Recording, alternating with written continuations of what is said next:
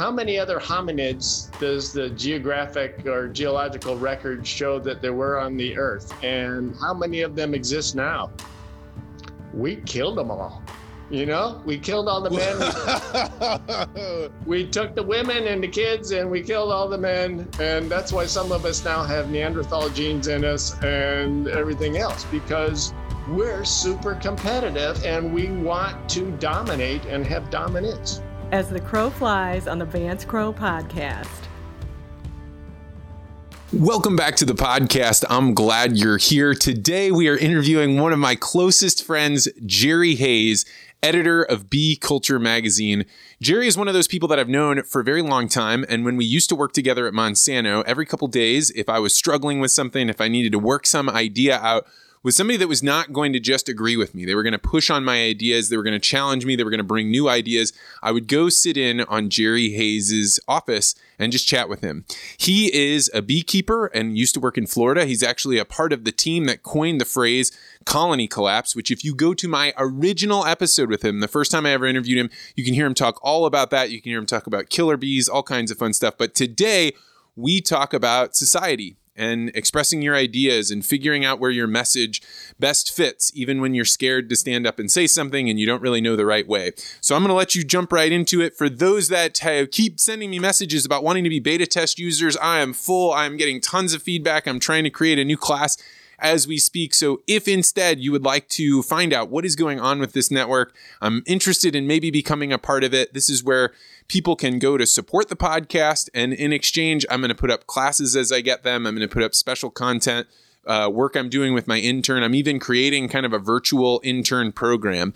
So these are all things that I'm doing to try and make it more valuable to you to support the podcast and actually help me build my skills while helping you guys learn from one another and get connected. So if you're interested, go to vancecrowe.com. There will be a pop up for you to put your email in click in there, uh, check out the, write your email, and then that way, when we come up with the new next set of people we're going to invite in so we can build this culture slowly, you will be at the top of that list. Thank you so much for joining. I am so glad you're here.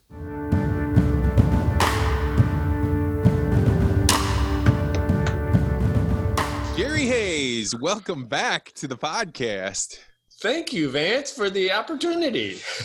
so, since we last spoke, you have become the editor of the Bee magazine in the United States, Bee Culture. I know there's a heavy competition between a couple of magazines, but you are now an editor of a magazine that focuses on bees. How's that been? Um, first, um, you know, I was going to make a joke that you know this is the epicenter of the beekeeping world now, um, but no, it, it's it's true. What what uh, an opportunity uh, there's only a few beekeeping magazines, in, not only in the U.S. but in the world, and at you know, I get I fell into this, and I get to be the entrepreneurial editor of a beekeeping magazine and select authors and articles and all that kind of stuff. It's it's it's very cool. I certainly a, a huge steep learning curve because I've never done this before, but I have wonderful people that help me out and, and work with me and say, Jerry, you can do that, and Jerry, don't do that. But it's it's been fun. Who reads a beekeeping magazine? Uh, beekeepers. Very clever. um, yeah. So basically, the beekeeping world. So the beekeeping world, according to the National Honey Board, there's approximately 115,000, 120,000 beekeepers in the United States. Um, and so they primarily read uh, Bee Culture magazine, uh, the magazine I have, and then uh, American Bee Journal, which actually I wrote for for 30 some years um, to get information uh, about how they can be better beekeepers uh, and just keep in touch with the, the industry, just like anybody else. You know, a stamp collector or a dog raiser, or everything. Everybody has a, a magazine and uh, so you were writing for a totally different magazine. You did this in the classroom, which is what really brought a lot of uh, brought you to prominence, right? Beekeepers all over the country would write in with questions, and you'd answer them about what you knew about bees, or you'd go find yeah. expertise that. And uh, but then you made the switch to being an editor. Did this cause shockwaves through the beekeeping uh, world, the beekeeping media world? You know, and everything I've done has caused shockwaves. You know, I, you know, because I was the chief of the apiary section, the honeybee section for the Florida Department of Agriculture.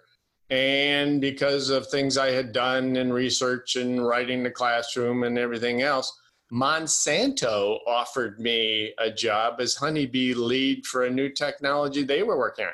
And, you know, at the time, everybody hated Monsanto and probably still hates Monsanto. But when you have a technology and you have the smart people and the money to finance something that could help the beekeeping industry, you know, I stuck my neck way outside of my shell and gave it a try. And, you know, now I have this opportunity. So, uh, truthfully, um, you know, this this ride, this journey in the beekeeping world that I've been doing for golly almost forty years has been phenomenal.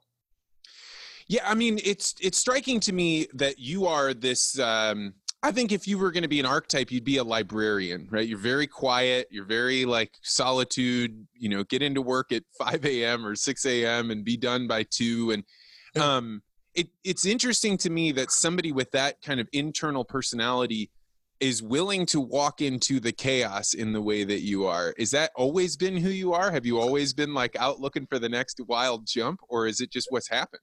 No, I think it's just what's happened. You know, I consider myself and other people consider myself, you know, kind of an introvert. I'm kind of quiet. I, you know, do my job, I work hard.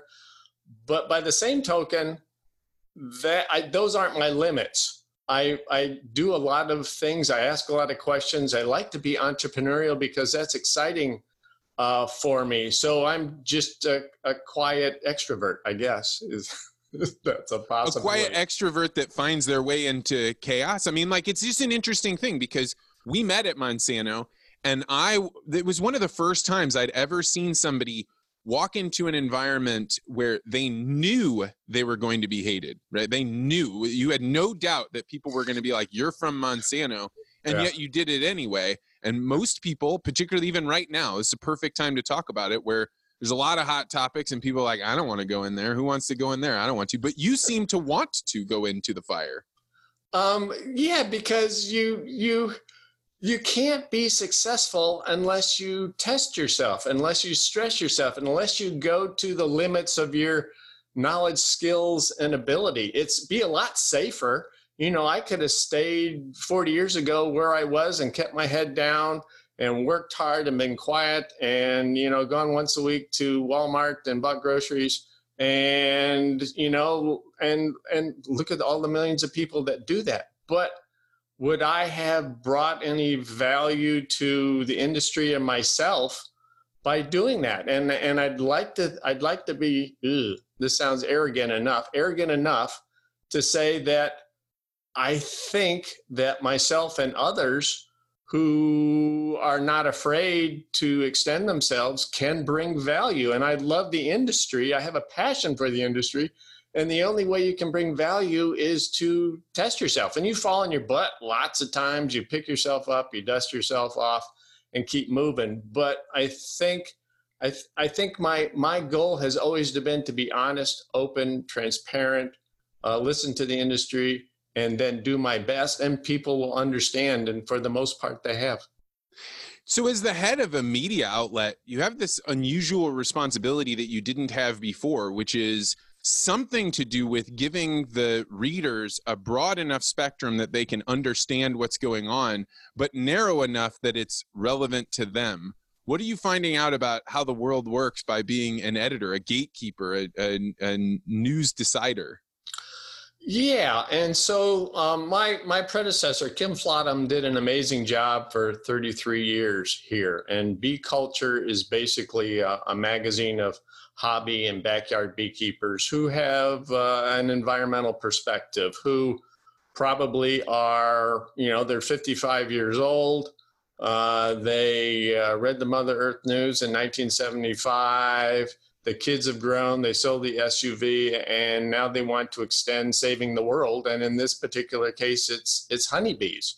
And so, what I want to do there is to uh, you know everybody has has you know blinders on in that particular case. I want to maybe take them off or at least open them up a little bit and share other things about the beekeeping world and other things that impact the beekeeping world in a in a good way. I don't want I don't want the six, seven, eight pages of text uh, that you know just makes your eyes glaze over. I want those two pages uh, with some white space and some pictures, and and hit hit the mark with an idea, a concept. Uh, uh this is what I'm doing. This is what can be done. Uh, to give readers opportunity and potential to think in different ways. So, what is the hot issue right now in the beekeeping world that that the rest of, the, of us might not be aware of? Well, I don't know that it's changed that much. You know, we have this external parasite, the varroa mite, that, and I think I've done this to you before, you know, make a fist and put it someplace on you. This is the varroa mite that's sucking uh, the blood and eating the fat of honeybees, kind of like a big tick. So it's like a, you know, it's a bug on a bug.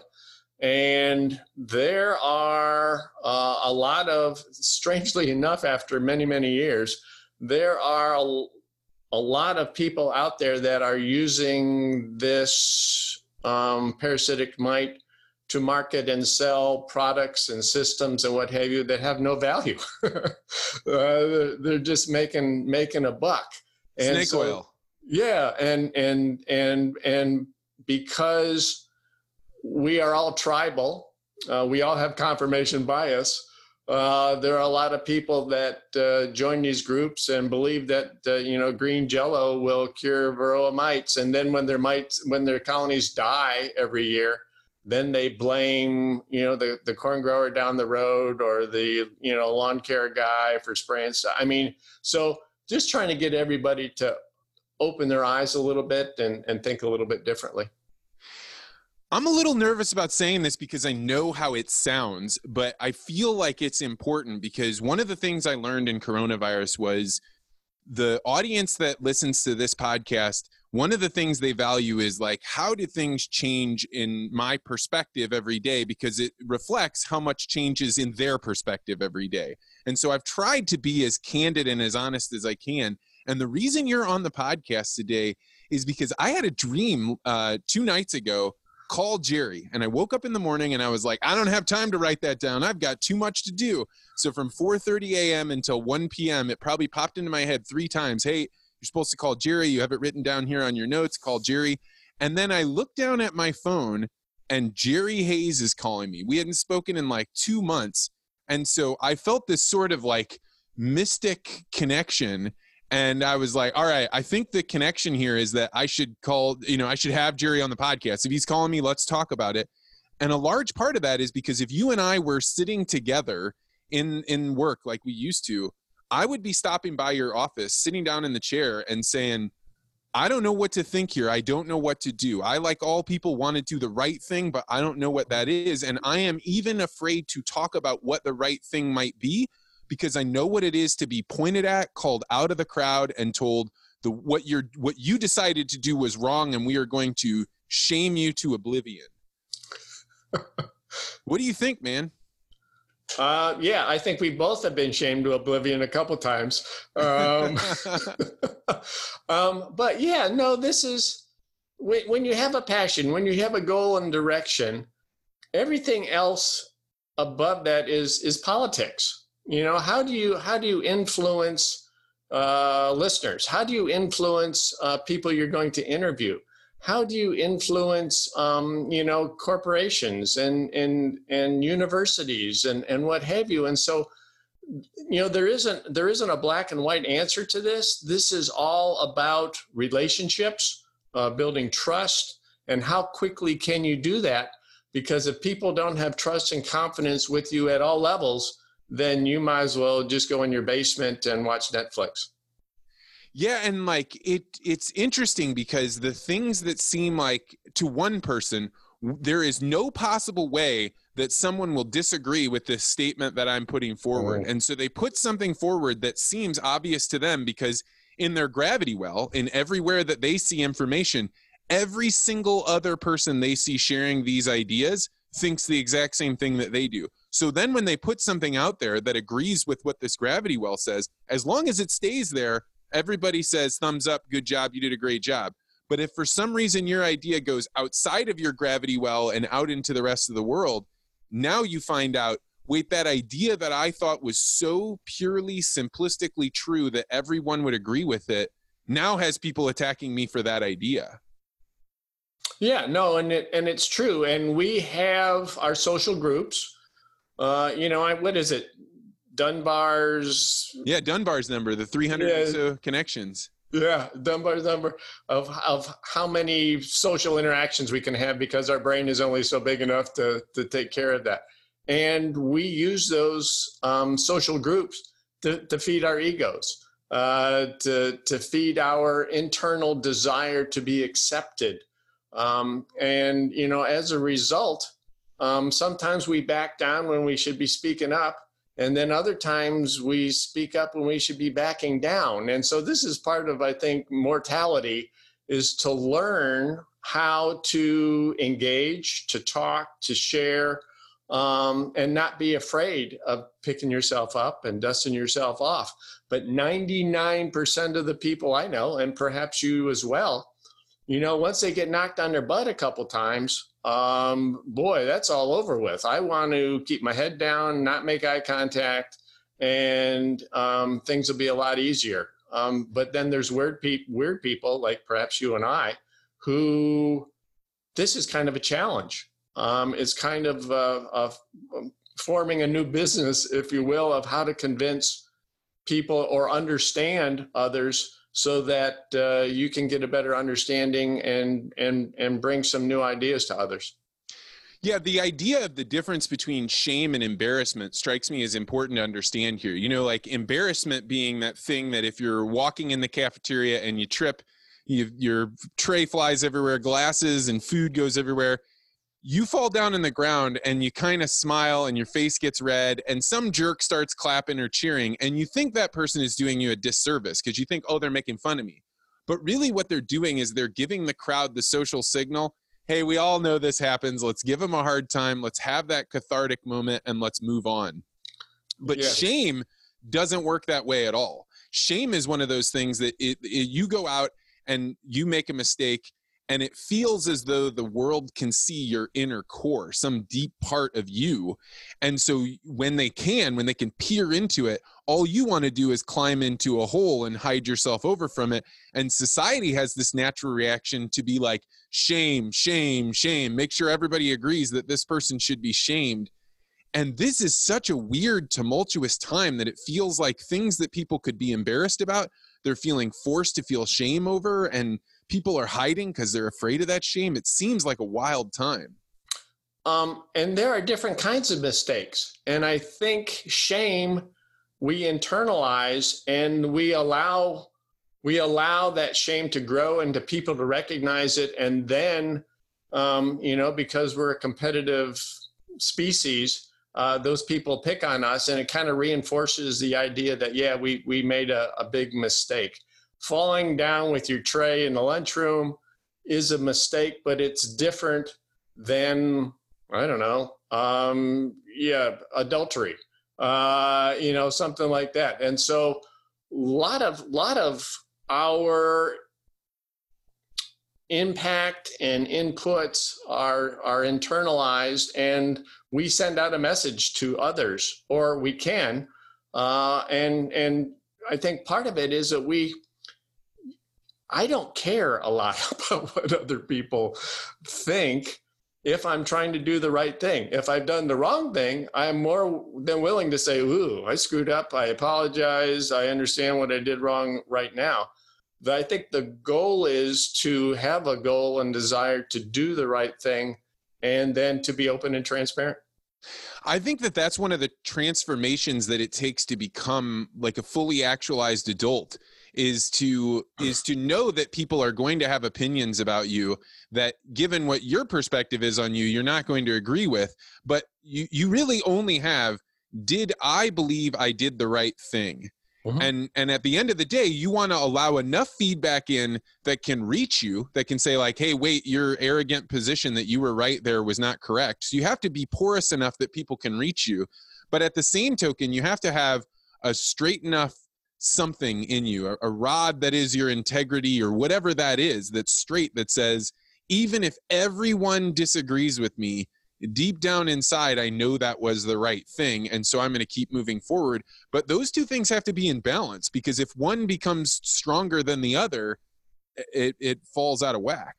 Yeah, no, you really have to be able to have enough confidence in yourself that you did the right thing or trying to do the right thing and stand up straight and look people in the eye.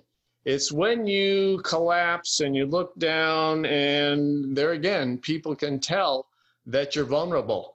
And you know, as as a as a species, um, we've been very good at picking on people who appear to us to be vulnerable. Well, you know, how many other hominids does the geographic or geological record show that there were on the Earth, and how many of them exist now?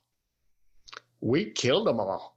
You know, we killed all the men. we took the women and the kids and we killed all the men. And that's why some of us now have Neanderthal genes in us and everything else because we're super competitive and we want to dominate and have dominance. Yeah, and that's always in us, right? And the and it's that duality that that thank God our ancestors or you know uh, had that level of dominance, and that's for literally every single human being that's alive today.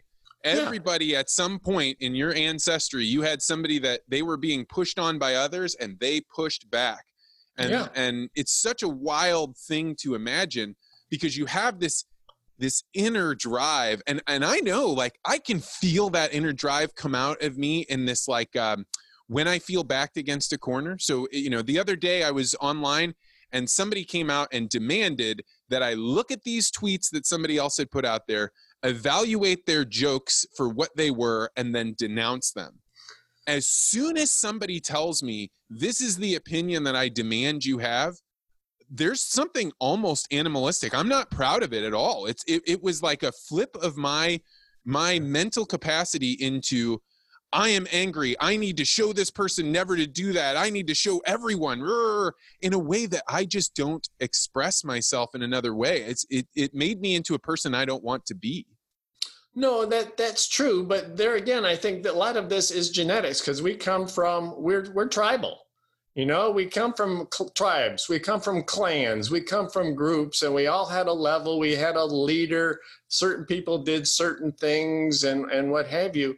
And then look at our ancestors. I think this is fantastic that our ancestors got on a boat 200 years ago and left their home. They left their families. They left everything they knew. You talk about being entrepreneurial and oh my gosh, to come here and start all over. And we have inherited those genes that uh, allow us to probably stick our necks out a little bit more than others.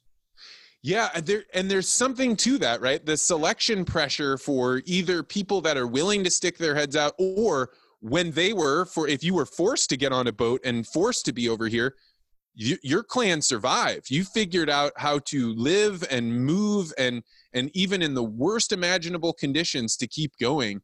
And I think there's something lost right now in our conversation about humanity in that all of us got here because someone before us learned how to fight. Probably many, many generations before us learned how to fight, but also learned when it was time to put down the swords and work together. Yeah, and and I think you know to expand this a little bit more, um, and you and you know this, you know, uh, we have our cells. In our cells, we have DNA that is um, everything about us uh, that we've inherited from mothers and fathers uh, for golly, you know, tens of thousands, millions of years. This combination of of genes that make us us, but we have these little power packets, power cells called mitochondria uh, in our cells. And when a cell divides, of course, it divides, and then the male genetic moods of that. That doesn't happen with mitochondria. When a cell divides, mitochondria go to one side and the other side. They don't split, they don't divide. So their genes are the same as they were 12 million years ago when we became what we call human beings. And those genes are all the same.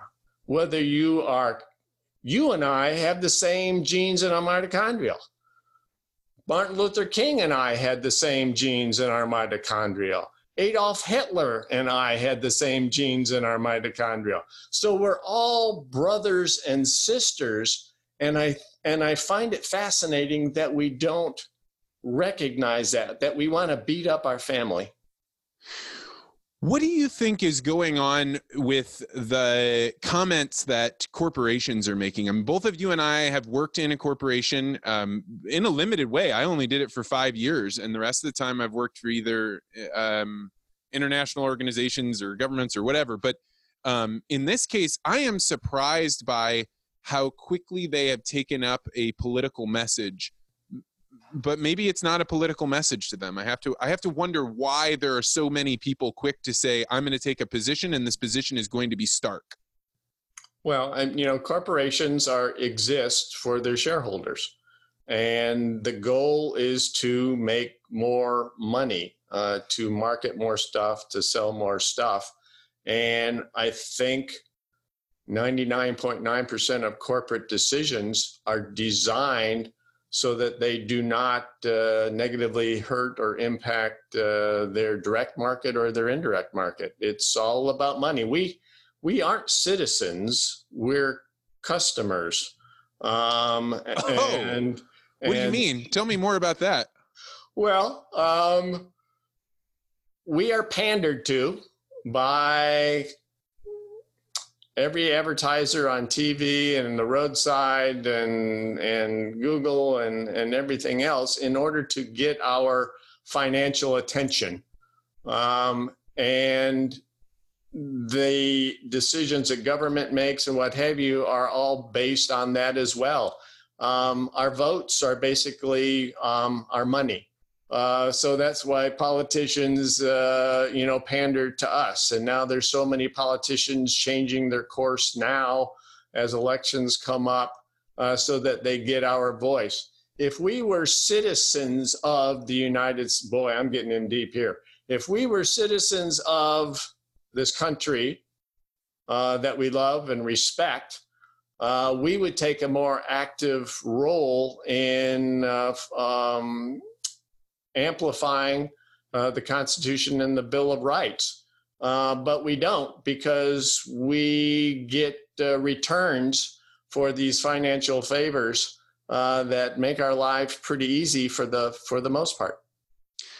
Do you were you worried when the PPP and the, these different loan programs started coming out that that uh, this was going to fundamentally change where people stood on political issues since they were now getting money from the government for free? Yeah, no, I, I think so. We're all influenced. This is this is we're here for survival, uh, family survival, personal survival, and yes, if you can get uh, those kind of inputs that allow you to survive more easily, then you will continue to do whatever it takes in order to continue getting those inputs. Oh man. So what are you doing with your time and your energy and your attention right now? Uh, no, I'm having a good time putting together uh, Bee Culture magazine, uh, of course, and and and getting new writers and getting uh, new articles and that kind of stuff. That's fun. And so, you know, I had to move from Missouri to uh, Northeast Ohio. This is where Bee Culture is located, and so bought a bought a house um, on a hillside and have uh, some land and have my bees again and uh, um, yeah plant we planted 20 trees last week and have about three acres that was just grass. And so i had somebody come in and, and till up all the grass and i planted clover on it because grass ooh this is my here i need to take this opportunity grass is a waste of time. we have 50 million, 50 million acres of suburban lawns in the United States, taking approximately 18 million pounds of chemicals and 10,000 gallons of water each above and beyond rainfall to keep them looking like the 18th hole at Augusta. And it's a resource black hole. They don't bloom, they don't help pollinators or butterflies or bees. It's just a magic carpet that sucks up resources. Thank you very much.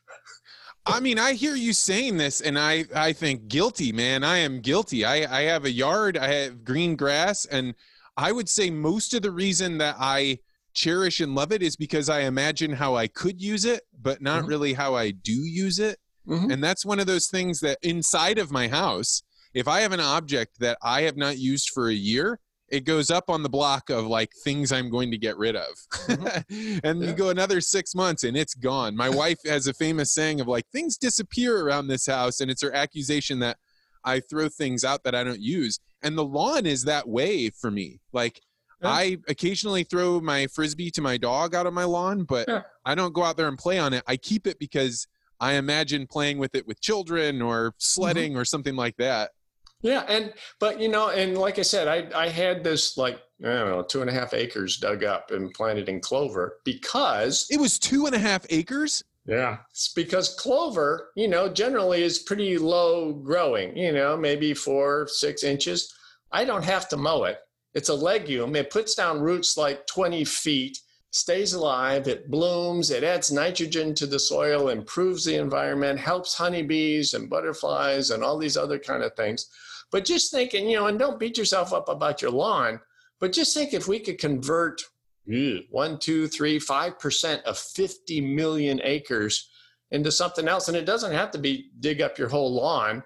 It could be, you know, that those areas up and down your driveway or around your house or that spot in the backyard that you know nobody looks at if that you could convert into some type of pollinator friendly plantings. You know i want to introduce you to uh, a guest i had on a guy named lance corbett who is doing his own landscaping thing. I think that this is an option your clover thing that most people don't even realize is an option. I have an area in my yard where because I put in a geothermal unit, I tore up all the grass, everything was messed up, and it still hasn't grown back. So I was thinking maybe I'll sod it. But now that I'm hearing this idea, I think, well, it'd be fun to try clover. I don't know how it'll look. I don't know if I'll really do it, but I didn't even know it was an option. The thing you're describing here, this is not being talked about in other places. Well, no, there again, it's it's marketing, and so those. I hate to say this, um, Scotts is a huge company that, if you look at their advertisements, clover's a weed, dandelions are a weed, all these things are weeds, and you need this perfectly mowed green grass that was brought over from you know Ireland someplace because everything else is is a waste of time and a mess and it needs to be manicured and flat and it all needs to be even and all this other kind of stuff which is marketing. It's a bunch of baloney so what is it like to have a yard of clover? Can you go out there and, and run around with your bare feet on or is what like how is it how is it? Yeah, no, it's very nice. It's it's yeah, you've seen clover and clover grows. No, I haven't. Not like this. I've only heard about like uh, horses eat clovers. I don't even is. Are you talking about like the things that are like three leaves and occasionally you find a four leaf one? Yeah. And your whole yard is going to be covered in this? Yeah. And so I bought three different kinds. There's a seed company called Merit Seeds close by, and they sell uh, clover seed. So I had three different. I had I've had them mix up 40 pounds of this clover seed of three different kinds. Uh, some of it, yeah, just to, you know, because I didn't want it all the same. Different kinds, different blooms, what have you, and mix it up.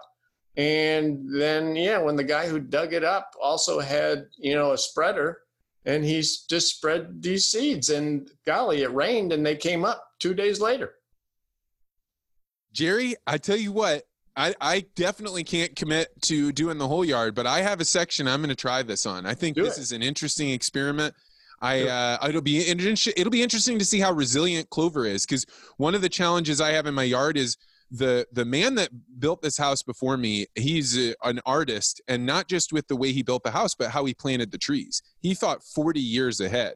So we are now living in his 40 year forestry where he's created trees that have that have created a lot of privacy. But one of the things he did was use uh, pine trees. And Mhm. pine trees have all those needles, and those needles decay into being acidic in the soil. So it'd be interesting to see if that clover can survive in that kind of harsher environment. I know grass can't. Yeah, no, and and you know, uh, clovers will probably be better. Uh, they'll need some sunlight, uh, but there again, you know, they have roots that go down forever, so you don't have to worry about watering them. They improve the soil, so yeah, I'd give it a try. So what is uh I remember this summer I was way way too busy to pay attention to it but people were talking all about murder hornets. Do you know anything at all about murder hornets where they came from what that was all about? Yeah, so Asian hornets, uh, there again, media got a hold of it and talked about murder hornets because Asian hornets uh, will feed on honeybee colonies. You know, if you're going to feed your babies um, and you got to catch another bug to feed your babies, a beehive is a wonderful place because it's it's concentrated area of probably 30,000 bees that all you have to do is is sit by the entrance and grab bees as they fly in and you tear their heads off and you take the rest of them back to your babies. So these Asian hornets have existed in Japan and Southeast Asia for for years and they can be a problem. They were introduced uh, to Europe, you know, we have global trade and so, you know, a, a hornet can build a nest on a, you know, a container and put on a ship and it goes to France or England or what have you and they show up and then they have caused problems with with our bees because our bees are not used to having anything like this. But anyway, they found a couple in British Columbia and Washington State, uh, and uh, there is some concern, and so they're out uh, trying to put out traps uh, so that they could catch any of these queen hornets so that they can't, uh, you know, raise nests and babies and, and spread even more. Do, should should the U.S. public be frightened of murder hornets, or is this already passed? Or I think we should be frightened of everything, actually. But even, even if these guys were ignored, it would take years and years and years for them to, you know, spread enough to be a of major concern. And there's traps you can put on a beehive that you know allow the the murder hornets not to have an impact. Um, but yeah, no, we got enough to worry about. You know, one of the things that I realized by spending a lot of time with you is that honeybee uh, keepers or beekeepers in general, they have a special place in in American society. There's like a, a special role that they play. People look to them and say, "Are the bees dying because we're putting up cell phone towers? Are the bees dying because we're using, you know, ag chemicals or bees?" And I feel like I don't know if this was always the case, but right now, if you're a beekeeper, people will hear that and they'll say, "Tell me about nature." What because it seems like beekeepers are kind of at that edge between nature and domestication. And so beekeepers seem to be in a place where they are responsible for explaining to the broader public what's going on out there. Yeah, no, they they are, and and you know, before this whole COVID thing, you know, I traveled a lot and flew a lot, and and I, you know, when I was on a plane, and you always got that person who wants to chat, and they say, "Oh, what do you do?" Um, you know, and I got to the point where I wouldn't say I was a beekeeper because then the next 90 minutes I would be making a fist, and this is Varroa, and this is He's like a priest that doesn't wear his collar because he doesn't want to hear confession. yeah, put clover in your yard and all that kind of stuff. And uh, so, yeah, so beekeepers, beekeepers are unique. We're a unique subset of the population. We we love an insect. Everybody else is an entomophobe. That means people who are afraid of insects. You know, you don't want cockroaches in your house, and you probably don't want to mess with an insect that, if you don't treat it right, will hurt you. They will sting you. They will try to protect um, their home and their babies and and what have you. And and so um, we are a unique subset of the industry and of agriculture as commercial beekeepers uh, get very large. But there's a huge story to tell about honeybees. You know, honeybees forage looking for flowers in about a two two and a half mile radius of their hive which means that they impact the environment tremendously. Those plants that flower that need pollen taken from point A to point B so they can reproduce, so the environment is healthy. It's not just pollinating almonds and strawberries and apples. certainly those are important for our food, but honeybees have an impact overall. It's kind of like the umbrella for so many different things. And beekeepers are, yeah, we all do this. Beekeepers sometimes are very chatty and will talk to their neighbors and their community and everything else. And then other times they're very, very quiet because their neighbors might be entomophobes and might call somebody and say, This guy's got uh, bees in our backyard and I'm highly allergic and I'm going to die and my dog Fido and, you know, the whole different thing. So it, there is a balance. So, what do you th- what have you seen over time? I mean, I know you and I have talked many, many times about uh, writing an article for Bee Culture magazine, and I have to say, I'm a little intimidated by this. And I have written for industry magazines, baking, meat, all kinds of things. But when it comes to the beekeepers, I had a chance to go to the Eastern Missouri Beekeepers, you know, annual Christmas party or holiday party and give a talk. And I remember sitting there thinking, like, you all are so powerful because if you decide to go out and tell everyone that the that the world is in danger they'll listen to you if you go out and decide you're going to tell everybody look at how much better things are getting or let me show you another path to your lawn if you could do this convincingly you have more power to change the world than almost anybody else i talk to it feels like because the public has so much trust so i'm intimidated by beekeepers in in a weird way well, you know, it's something new, and you know, I'm intimidated by you and you sitting behind a microphone all the time and interviewing people. I mean, we're all intimidated by different different things. Um, but you know, when you when you know a topic, when you know a subject, and you have a passion for it, I wish more beekeepers would get out there and talk to their communities and and talk to the Knights of Columbus and the Master Gardeners and and everything else. But there again, as you know, you know, there's a small percentage of the population that are like you uh, or me who are okay with getting in front of an audience and standing behind the microphone and, and what have you and and talking about that. And so how we could convince beekeepers to communally uh, do a better job, it would be fantastic. Well, I mean, I I'm I hesitate to talk about this because it's not ready yet, but this is a good conversation. Is that I from the podcast, I had so many people that were writing me during coronavirus saying, Hey, I'd like to support it. I'd like to support it. And I didn't feel great about just setting out a donation can and saying, like, oh, if you want to support the podcast, put this here. So what I decided to do was I love teaching people about communications and I love trying to show them not just like how to get rid of uhs and ums, but if you decided I want to get on the path to being a better public speaker, where would you go to get better? Where would you go to get practice? Where would you go to get your first speeches? How would you write emails to get other people to allow you? And I feel like I, am I want to bring it up now because if if beekeepers are like that, they should uh, they should join the the network that I'm building. Right now, it's in this beta test user phase where I've got about 25 i was going to put 15 in but i got so many people that volunteered so they're just getting in there and trying out the classes and trying out the network but i want this to build because i want people that are trying to get better to help each other and use the internet to make it so we can learn from one another in a way that we haven't really leveraged in communications before yeah and you know this is probably all a little bit easier maybe a little bit salient um, you know when you can do this face to face or or you know on a podcast or something but you need to write an article for Bee Culture Magazine about this. And I think that we can promote this to the national organizations because I think something like this could be a workshop or a couple workshops at these national meetings for beekeepers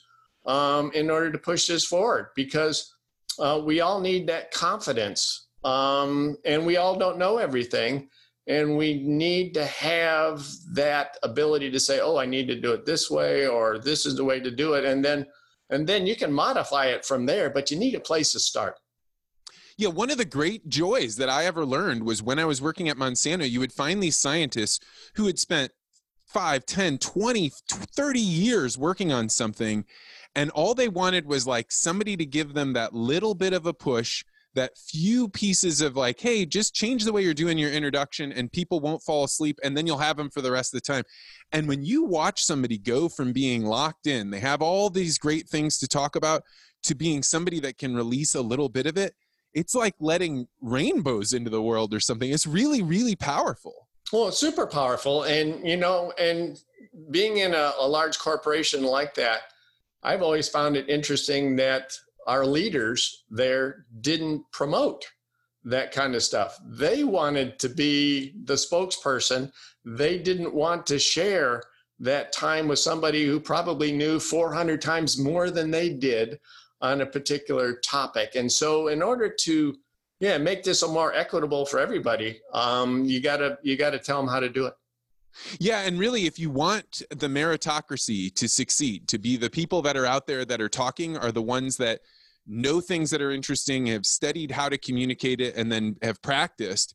The way you create that meritocracy is you give people the tools that they need to go out and out compete. You know, I used to always say, if if somebody calls and says, "Hey, we want this person to come in and speak," and a corporation says, "Yeah, but the real official spokesperson is right here," you you're you're missing the point of like how is it that people decide who they want to listen to and why they want to trust a person? And it really has to be this relationship where people say we've seen this person say something we want to hear again over here and i think corporations are reluctant to to uh, follow suit with that because they're in the business of making money and, and controlling what the message is. And there's nothing wrong with that, right? That that's why they're designed. But, but we should understand that's why they do what they do. They do, yeah, that's why they do what they do. But and you've seen, and I've seen the same thing with people say at, at Monsanto.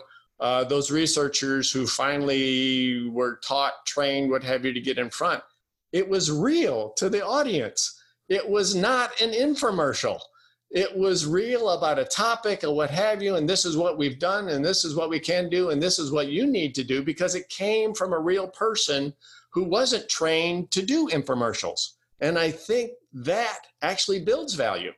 Oh, 100%. You know, the the greatest compliment that I ever received coming off of a stage after giving a talk one time was this woman came up and she was with a group of people that had walked in right before the talk had began and then they came up and they're like hey we just wanted to let you know that we are grateful that you did not give a kool-aid talk. And i was like a kool-aid talk? What's a kool-aid talk? And she was like the reason that the rest of the group didn't want to come with us the reason we were late is because we were sitting there debating whether or not we would come hear the monsanto guy tell us why we should buy monsanto products. And when you talked about just what you thought was important about communications and agriculture we realized you weren't here to sell Monsanto, which meant it wasn't a Kool Aid talk. And if you think about the value of that for the company, if you can get your people to not give Kool Aid talks, but instead express the thing that they know deeply, that they understand, that they that they want to get out to the world, that's how everyone in the audience will feel.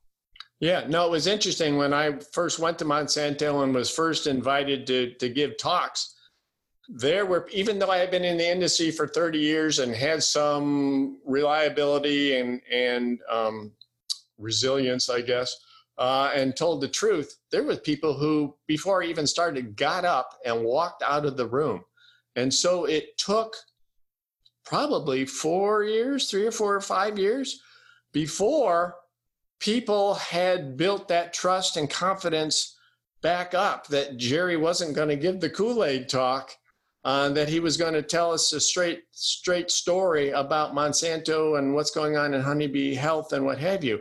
Um, but it it takes time, and and that's where if you can start earlier, it's better than starting later. Well, I think that that's actually like the the core of one of the reasons why I think you were successful. And so for people that don't know, if you would go see a Jerry Hayes talk during the years when we were at Monsanto, it would be standing room only. It would be the Aspen Ideas Festival having filled an entire room all the way out into the lobby to watch this guy from Monsanto. And and it was because I think in large part because you didn't say I think most people when they get confronted with a communications problem they say either I'm going to take it head on or I'm going to avoid it completely. And what I watched you do, which I think was really very insightful, was to say, I'm not going to try and play the game that other people want me to play. I'm going to stand up and talk about the things that I think are important. I'm going to address the issue as I see people need to hear about it. And ultimately, this will answer the questions and the problems that you have. But mm. that's not my goal. My goal is I have other information I want to get to you. And that made it, it made it possible for you to find a new path that nobody even was talking about before you were there. Yeah, and it wasn't like I was uh, not afraid to get up and do these things, but I wasn't terrified. And so um, being afraid means that you're concerned, you want to do a good job, and you don't know what's going to happen. But if you're if you're so afraid that it immobilizes you, then you've lost everything. Yeah, and on some level, if you really are terrified, you probably haven't worked out the thing that you need to mm-hmm. to be ready to go out into prime right. time. There, I think you're right about that fear versus uh, terror, because fear, if you don't have fear, then you're probably not saying anything that matters, right? You're saying things that you assume everybody's always going to agree with. I talk about this question all the time, the the Peter Thiel paradox. Whenever I'm running a panel with other with other guests on there, I know that they all want to be liked by the by the audience. They want to say things that people are going to go, "Ooh, ah, yes, I already agree with that." So I try and force people into this Peter Thiel paradox, which is what is one thing you think is true that nobody agrees with you on. Mm-hmm. And if they if the person tries to actually say something that people already agree on, then you failed, right? And if you say something that they don't agree with, now you've put yourself in a box and you got to climb out of it in some way. And that always yields more interesting answers than tell me things you think everybody in this room already wants to hear. Well, yeah, no, and that's confronting confirmation bias, not only for your audience, but for yourself in order to open up the doors to these, to challenge yourself and others' thinking and, and paradigms um, so that you can make advance. If you're going to say the same stuff in an infomercial all the time, you got nothing and nobody's going to remember you. But if you say, ooh, Jerry said this, and golly, that almost sounds, let me think about this some more, you've won. You've totally won and that is like i don't i don't know if it is for you but for me that is the spirit of being alive right that is the very thing of like i'm going to push on this thing and mm-hmm. now let's see what happens right i'm going to touch this and i'm going to see if i can do it and i think that there is a balance between touching things you should and touching a hot stove and uh-huh. maybe there's a good time to touch a hot stove but it's a it's a weird balance but you've got to be looking for what do i have to share that I know that if I put it out there, I'm not going to be embarrassed of it. That's my my steel rod of integrity. Yeah, no, and, and there again, the whole goal is to bring value in some way, form, or fashion. And to be able to do that by stepping out of your comfort zone is the only way to do it. Or you're you're just stuck all the time. Have you said anything that you look back on your career now and regret saying? Nobody's ever asked me that. I'm sure there is, um, but I can't remember. I mean, there's nothing that sticks in my mind like say, "Oh, gee whiz, I'll never do that again." Um, because... I can think of one. You you think about it. My mine is when I was at uh, Monsanto. I studied what I thought was the inefficient organic agriculture, and I came to all of the worst possible conclusions about why they do what they do and the more that i went looking for the confirmation that their their ineffective ways were really just ways to steal from people or they were really just ways that I, I found exactly what i thought i was preaching about. So the more i would say it the more i would see it. And that meant like the more i was right.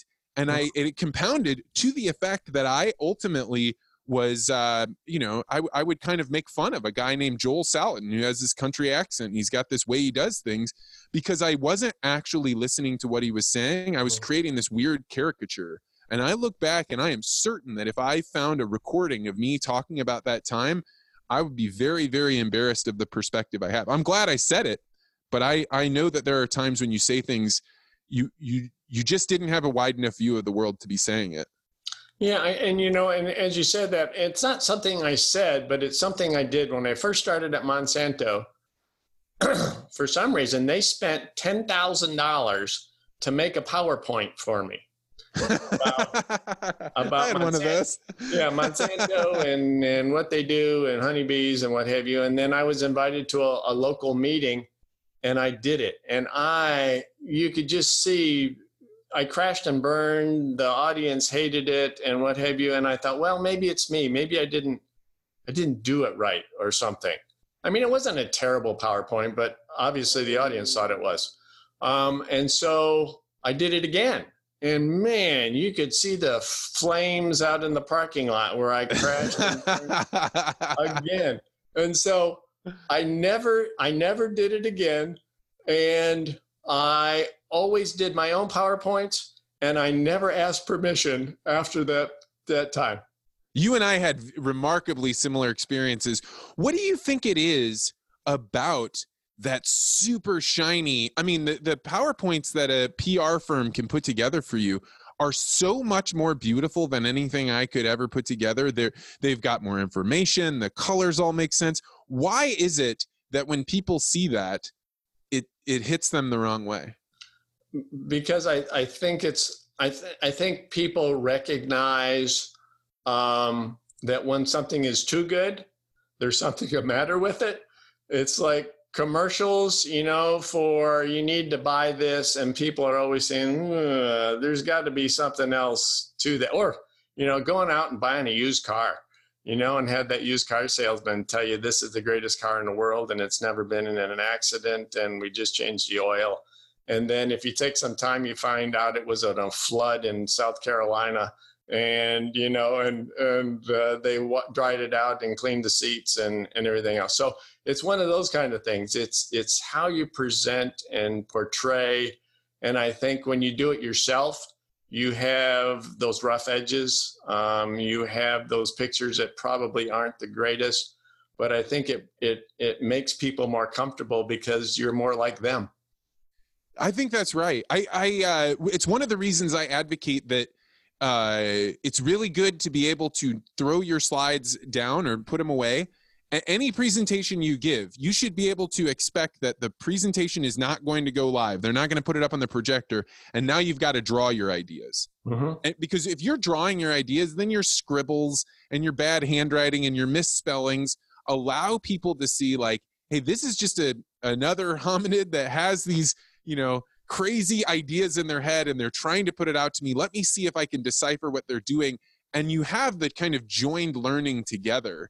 But that shiny, perfectly done PowerPoint, it's like it's too shiny for anybody to grab onto. It's like they they hit it and then they slide down the window like yeah, no, it and people realize it's fake and it's meant to um, manipulate them and, and people know that. And interesting thing, when you do your own PowerPoint and you do your own talks and what have you, um, it's that idea that you've printed or those ideas that you shared with the audience.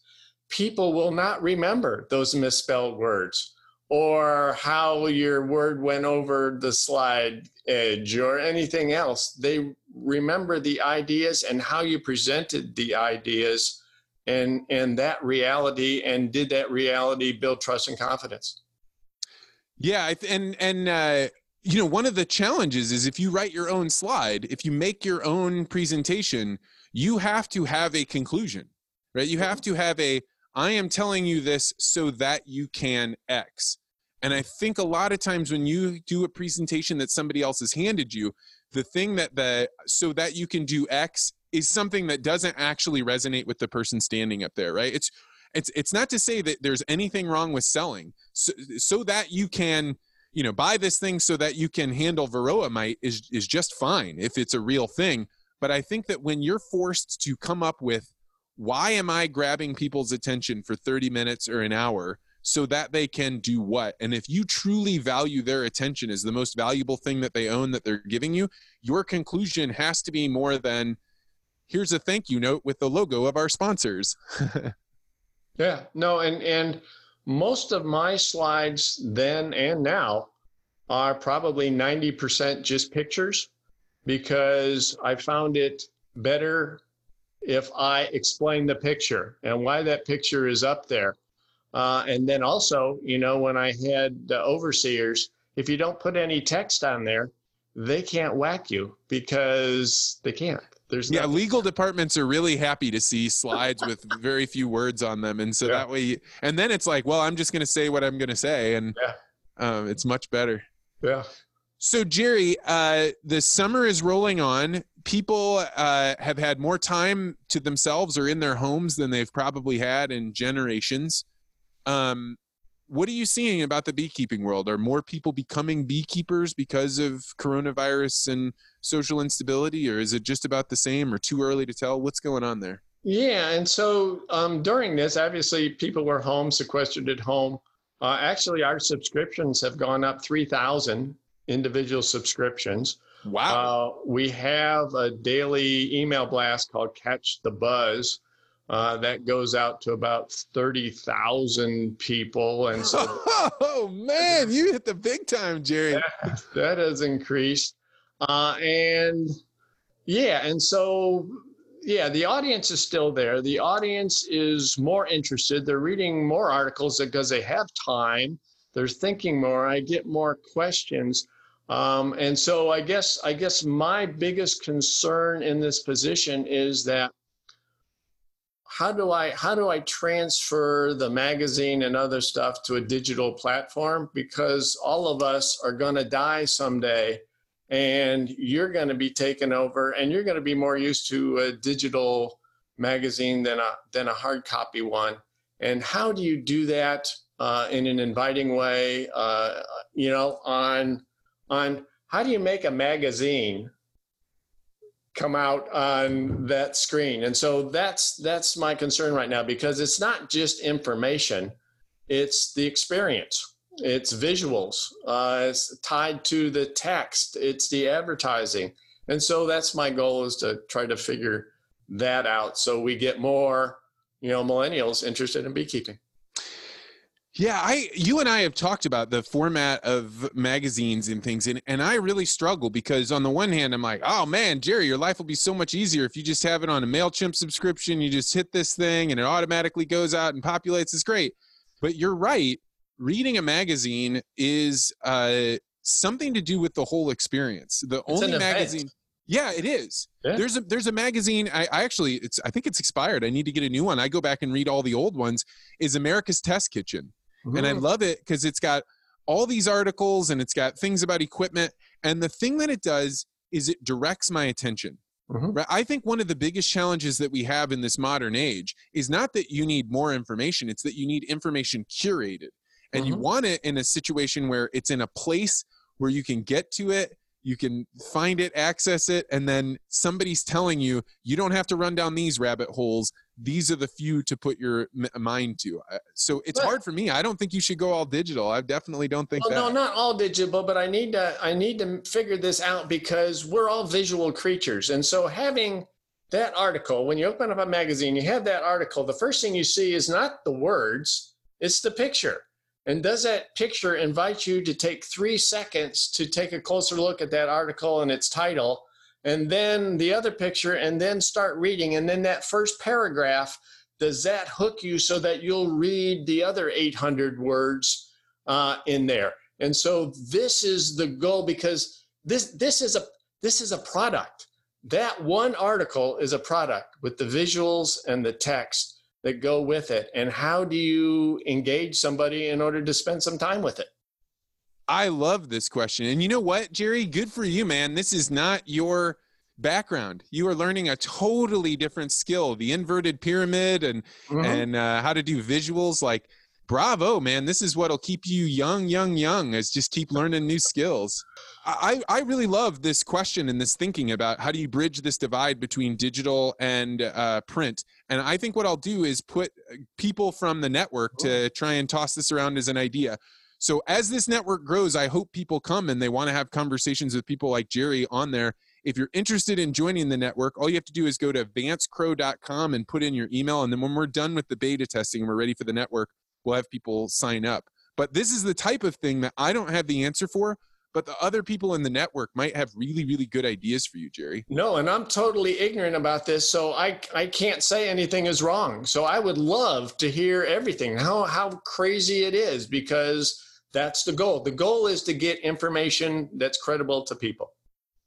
I love that, man. I, I love that. And I think that one of the things that, ha- that has been one of the great gifts of starting the network is that people started sending me emails because I asked, you know, how did you hear about this? What was, and people talked about what I loved about coronavirus was that you didn't have the answers, but you were checking with as many people as you could to see what they thought. And I can't find that anywhere else. And you think about like, that's actually the easiest kind of journalism to do. That's the easiest kind of program to have is just be curious about what other people think and then let them say what they think. Yeah, no, I no, I think that's perfect because we all have to. I think we all have to be humble, not quite so arrogant, and realize we don't know everything.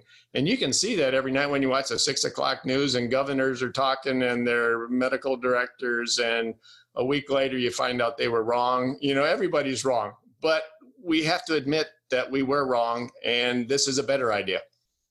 So that leads me to a great concluding question, one that I've been asking all through coronavirus. Um, what do you think the world will look like in two weeks? Uh, as a as an official old guy, I don't know what it's going to look like in two weeks. Certainly, we're going to be wearing masks more and and maybe social distancing and everything else. But one of the interesting things about uh, human society, human culture, is we have a tendency to forget things really, really easy. If we didn't forget things, would be, well, who was it? Santayana said, those who fail to study history are doomed to repeat it. Are we repeating history now? Yes, we are repeating history now in so many different ways because people fail to remember look at for history and then remember it and then apply it. And so my guess is that in x period of time this will go away just like everything else has go away until we get the next pandemic. Well that's uh, i mean I, I i tend to agree with you. It's it's a difficult thing to know what part of history where we should focus on to learn from. Should it be the recent history? Should it be the distant history? And that's a it's a it's a game for for everybody to play together and try and play with as much humility as possible because we don't know the answer. No, we don't. Mm-mm.